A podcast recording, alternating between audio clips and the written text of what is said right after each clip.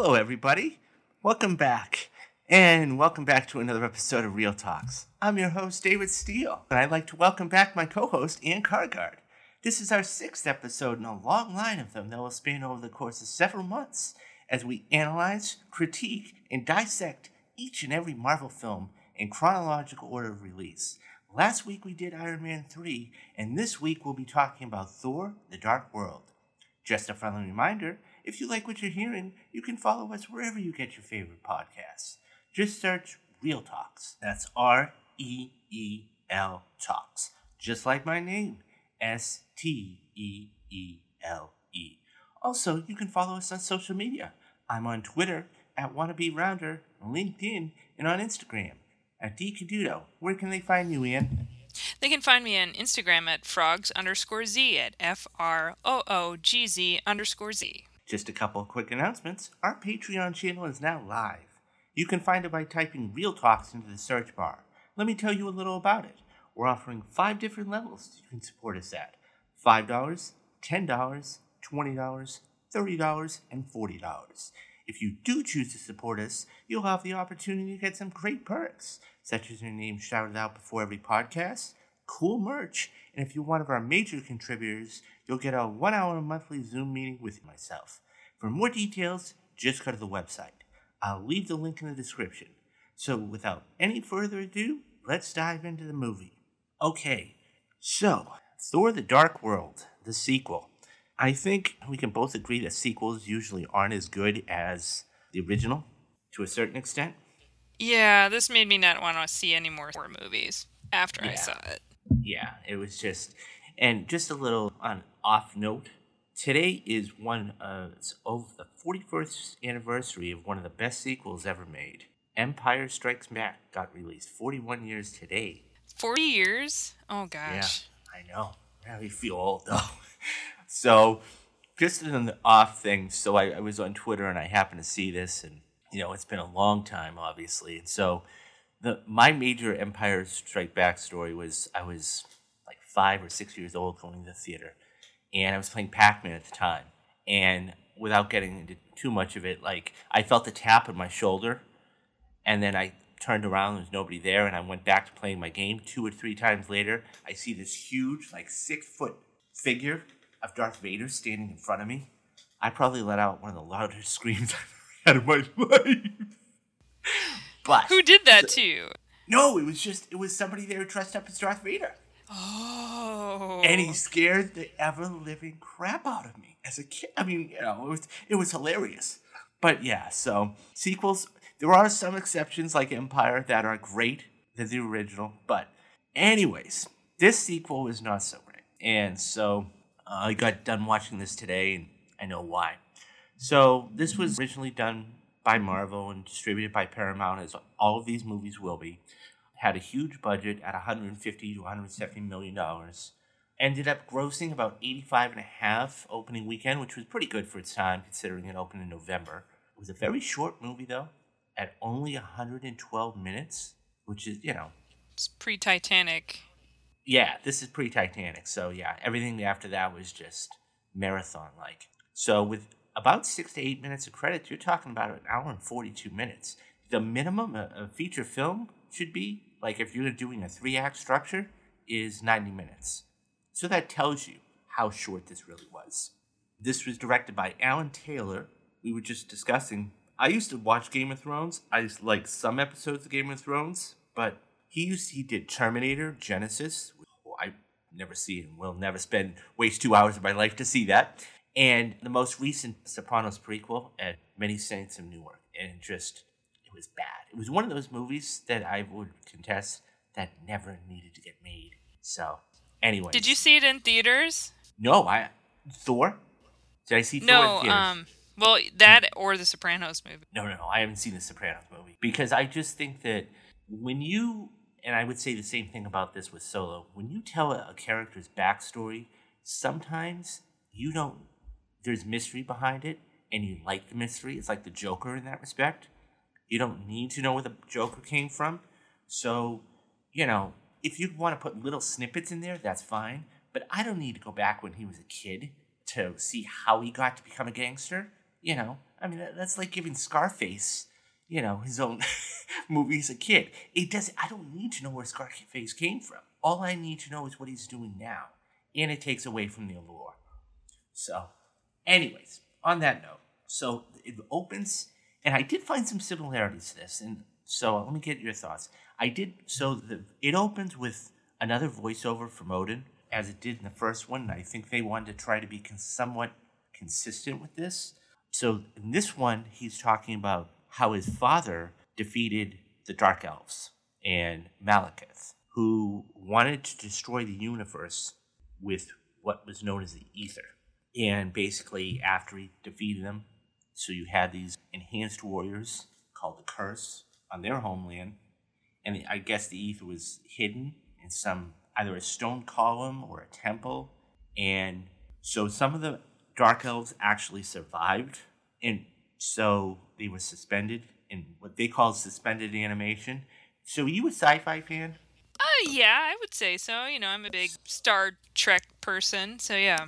So, but do you like the Dark Elves and like the the Hobbit or the Lord of the Rings type of lore? I guess. A little bit, yeah. I mean, I never really got into the books or anything, but I watched all the movies. Okay, okay, yeah, I, that's like me. I, am not too much into it, but uh, it's it's cool to see. So we go back.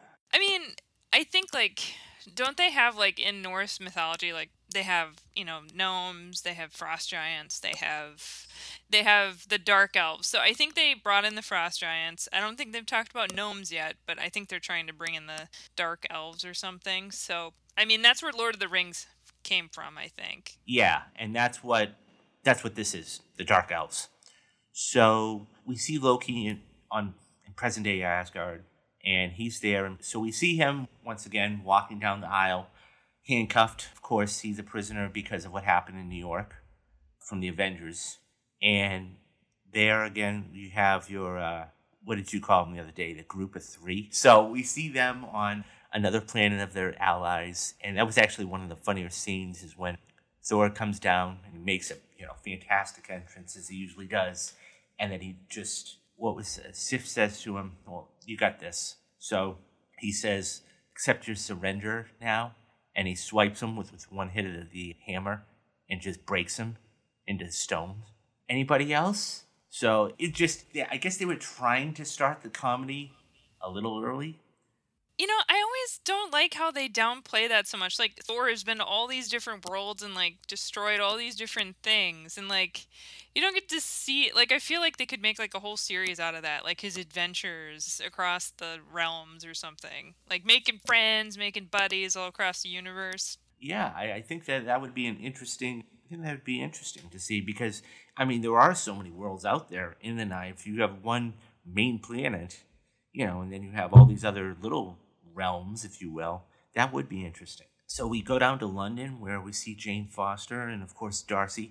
Kat Dennings, she provides some comic humor in this, but just like this movie, just stupid. Yeah, I mean, at least in Thor, she was kind of ditzy. That's the word I want to use. Is ditzy. Go ahead. Yeah, I mean, she she was kind of like the comic relief, and then she, you know, gave the the cute names and everything, but I think she's trying a little bit too hard to kind of recapture that from the first yeah. movie. Yeah, and she did. By the way, she did call the hammer Moo Moo. Moo Moo. she, she, she did it. I just went, oh man. So now we find out. So that's the scene. Like Jane's at, she's on a, blind date, and all you see is her looking into the, the menu for like ten minutes, and she's like, and the guy's like, slides a, a napkin across and says hi, you know, and it was just awkward, right? And so it's like, there's only three things on the menu fish, chicken, and vegetarian. What's wrong? So then she comes, Darcy comes in, and she's like, I, I got this. Look at this. Look at this. You know? And it's just like. It's hard to compete. She dated a god. I mean, for crying out loud. like, it's kind of hard for, like, normal guys to compete. So then yeah, isn't it? So then she says, you know, I think. So the guy says, I think I'll have the sea bass. So then she's repeating sea bass like 15 times. And it's like, if you want to just go after your friend, go after your friend. So I guess she's trying to get back to a normal life. And yeah, so she's like, I'm going to kill you. So he's like, you know, who's this? And you see this head pop up. Who's this? This is my intern. So the intern's intern. like, come on. So, anyways, we go into that, and then so Jane goes to this abandoned factory where things seem, seems to disappear.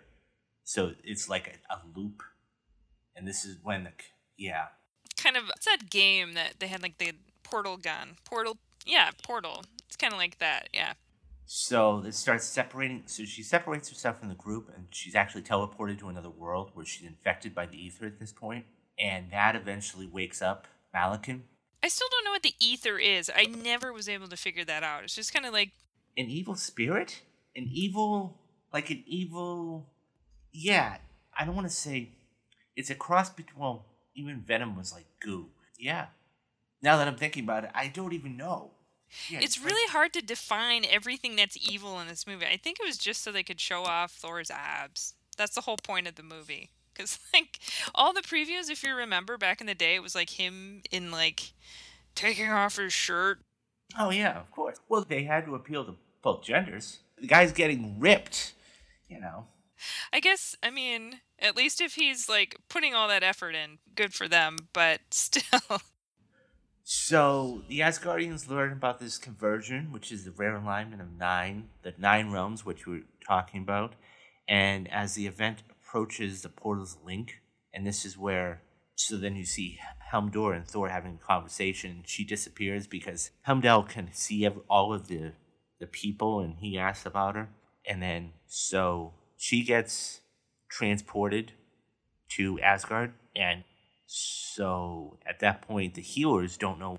So she's in this, I won't say couch, she's laying on a table, and even the, the healers don't know what is wrong with her because she has so much energy.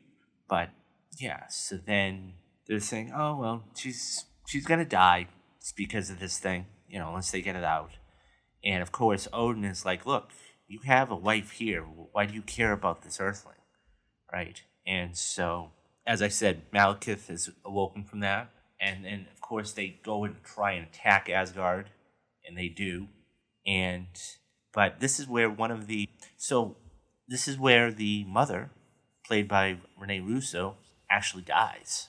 Yeah, that's one of the major plot points I think that they keep reiterating across multiple movies is the death of that mother. Like, you know, the death of their father and their mother. Yeah she could actually wield a sword pretty good.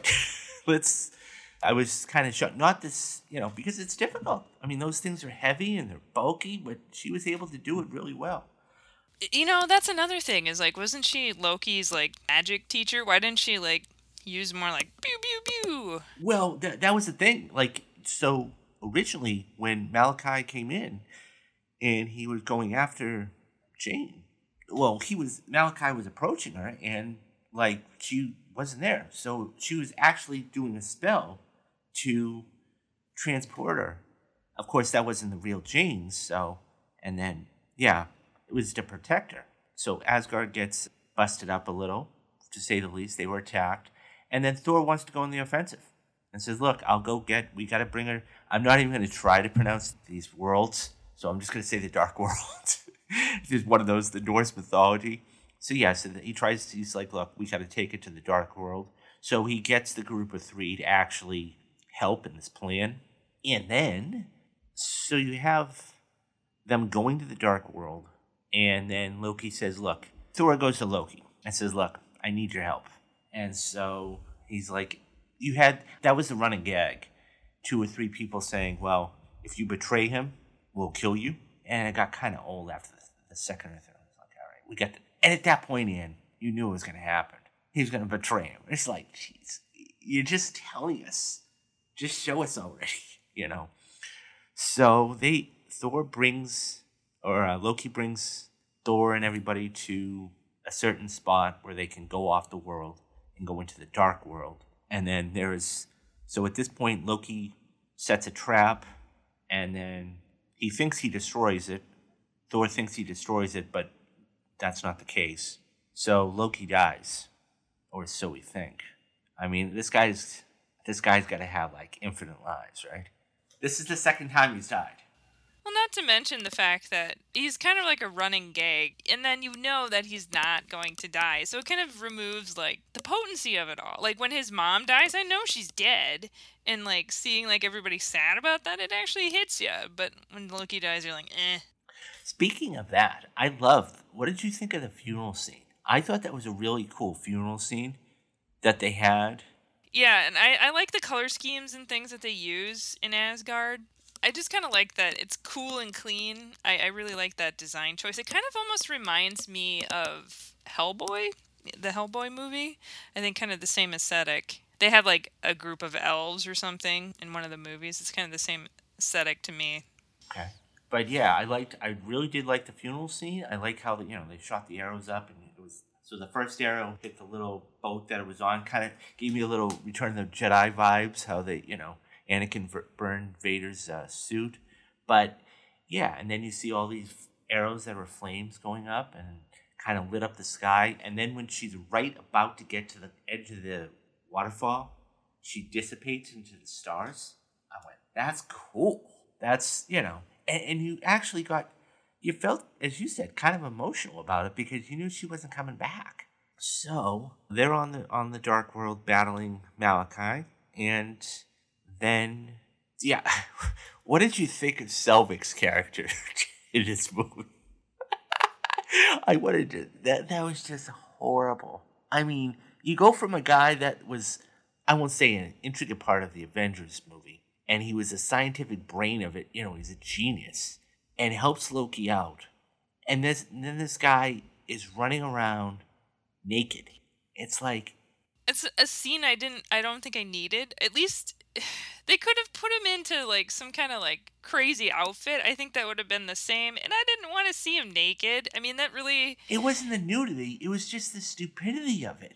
Like, how do you, I don't understand. How does this guy go crazy in three years? Like, I don't mean, if you want to see him like yelling or, or doing that, fine. Erratic, fine. But I don't to see him running around with this, putting this thing in the ground naked they completely wasted his talent. So, I mean, and then he comes back. So he goes to a psych hospital, and then the way you have to use Darcy and Ian is to get him out. Oh, well, that's son. Well, you know, and it's like he's got to play stupid. And it's like, and then on top of all that, the clerk's like, one brown wallet, one key link with three keys in it, medications, various. And then he brings out these poles, and it's just like, all right. But you got this guy who doesn't know him, and it's like, oh, God, what a waste. Anyways, go ahead. What was your comment? Oh, I mean, it would have been funny if he had still had, you know, the one of the Infinity Stones still with him or something. Like, you know, that would have been funny.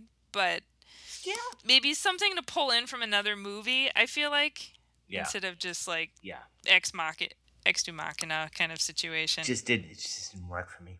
So back to Thor. So he battles Malachi, and there's a portal that separates them, and then so he is going to go to Earth and try and so it's a convergence. So basically, once everybody gets together, you have Jane and Darcy and Ian and whomever, so that Selvig actually says, "Okay, here's a convergence. It's going to happen here in Greenwich or it's in London." I did find that interesting though. Uh, so they were actually having a battle and then one of the things was Thor has to get on the subway.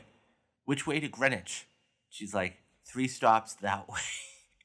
and it's like, of course, you know, this big guy, he's got to go in and try and fit in this little thing or the car. That's kind of humorous type of, but some of the other stuff was just like, all right, enough. So, with the last 20 or 30 minutes is Thor and Malachi actually duking it out and, and everything else. And I don't know. I just I did I did find that it was that was the breakfast scene was funny though. Like when they're so after after all the he beats them and everything else, and you it kind of reminded me of the Avengers almost with with the shawarma scene. Yeah, yeah, yeah exactly. And they're just sitting around, and so Darcy, of course, in her humor, well, he'll be back. Well, it was only two years. By the way, well, yeah, I'll say that in a minute. And it's just like, well, it's only been two days. You know, she's kind of hoping that he'll come back. Where? And I got to just say this. where on earth, on what planet did they think this was to be good? That in one of the scenes where they're getting tossed through the, where Jane's using her little gizmo to knock off different soldiers, do you have Ian and, and Darcy just kiss because she saves his life? Or he saves her life? Like, there was nothing there to begin with. There was no chemistry, and it was just like. And then the next shot you see is like they're kissing and like, oh, Selvig. Like, by the way, like that's supposed to be your father type of thing. Like, oh no, I, I'm doing this to your daughter. Really? Where's the chemistry? Yeah, uh, they're not good at romance. They are not good at romance. It's no, just... it, there was no romance needed there. That's all. If you wanted to actually have little things to build up to it, but there was just nothing there the whole movie, and it wasn't long enough. But, anyways, I did find that a touching scene when Thor was in front of Odin at the end of the movie when they were talking, and so you know, saying, "Well, I can't rule as a king," but you know, he's like, "Well, you can keep your hammer," and you know, so of course we go back to Loki. That was Loki sitting in the throne. So this movie is so unmemorable. They had to have a play to remind us of what was actually going on. If you remember, like, it's just such an unmemorable movie that, you know, they had to, like, say, like, oh, by the way, this is what happened in the last movie in Thor Ragnarok. It's just, it was such a bad movie. Yeah. So the the mid credit scene, there were two credits. There were two scenes after the, the credits. The first one was, and this is the first time we see Benicio del Toro as a collector. And so Volstagg and Sif go there and entrust the ether to his care. And with the Tesseract already in Asgard, you know, saying having two Infinity Stones so close together would be dangerous. And as they leave, so the ether, to answer your question, it's an Infinity Stone, if I'm not mistaken. And I could be wrong about that because if I'm not, I believe, and I could be wrong, like I said, I think it was. So, do you remember fast forwarding in Endgame when he breaks the Tesseract, Thanos, to get the Infinity Stone? That could be because I don't know which one it is. That's the only. So, it has to be an Infinity Stone. That's the only thing I can think of. I don't know which one it is, though. So, so Volstagg and, and Sif go to the collector and entrust the ether into his care commenting that with, with the Tesseract already, having two Infinity Stones so close would be dangerous. And as they leave, the collector remarks, one down, five to go. So he was actually trying to rule the galaxy too at some point. And as we find out later on, it didn't work out for him. But it's just, yeah, this movie just, I gotta be honest, it was just bad. Was there anything you liked about it? Not really. There was one scene I liked.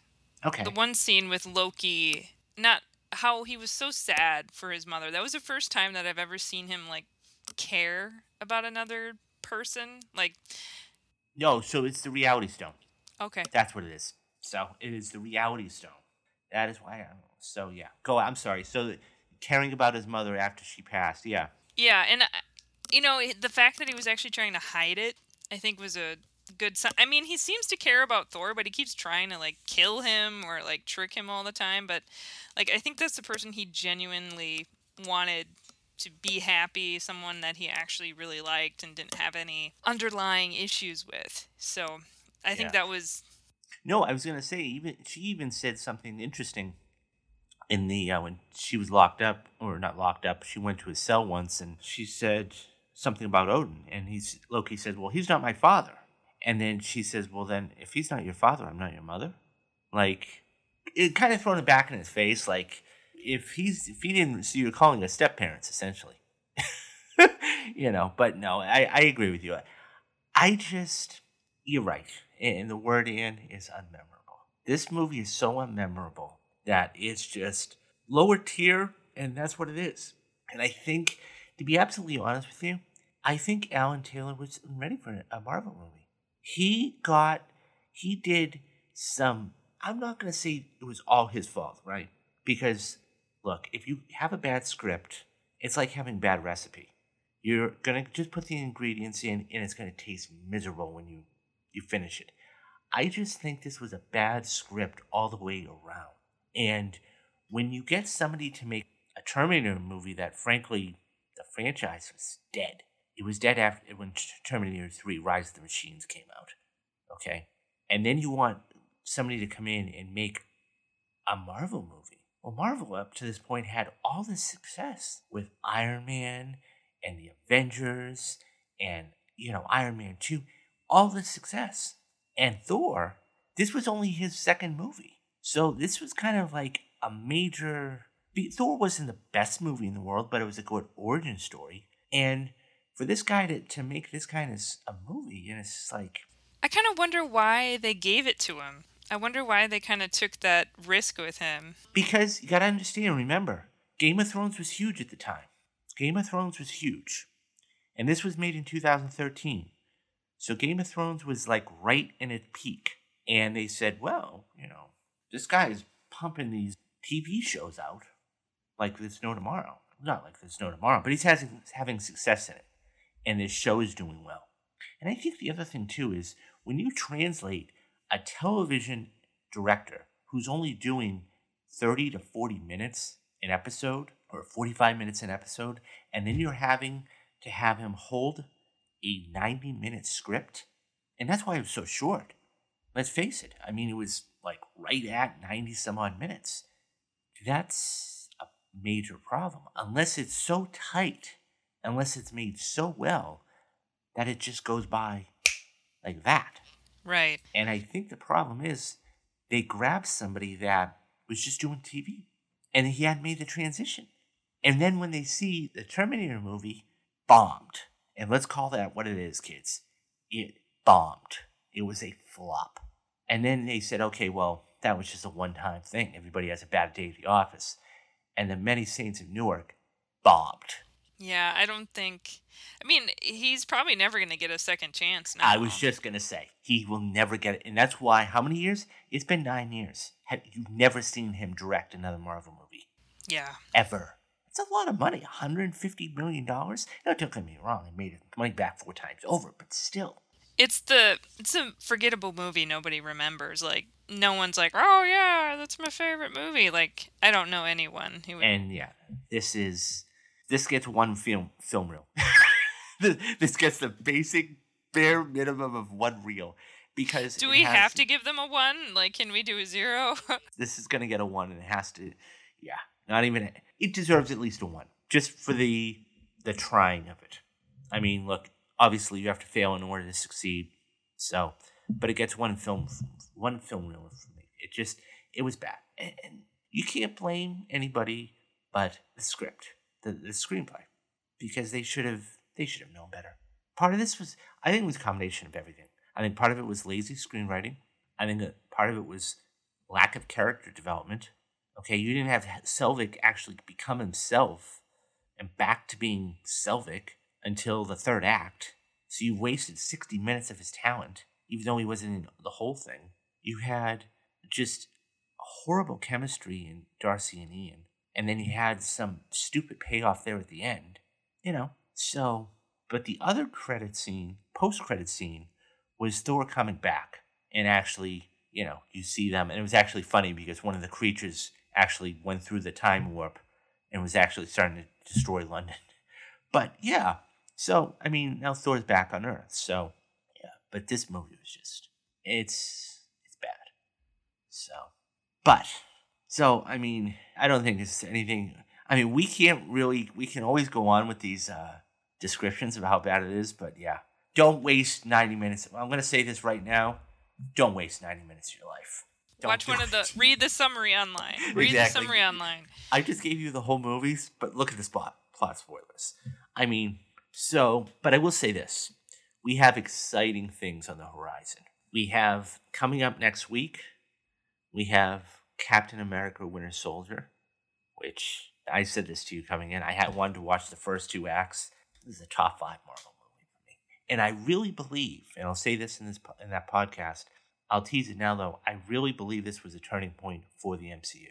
Because if they don't go out and get the Russos to make a great, not just a good, but a great movie, Marvel sunk.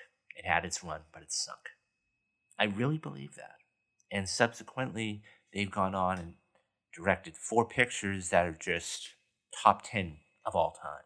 So, yeah. And then if you haven't heard the Jeff Aiken interview, go check that out. I had a great interview with Jeff Aiken. He's got the Starfleet Leadership Academy, his own podcast. It's great. Go check that out. Movies. It's going to be a blast there. So, are you looking forward to next week in Captain America Winter Soldier already? yep. yeah, I could definitely tell. All right, so for David Steele and Ann Cargard, you've been listening to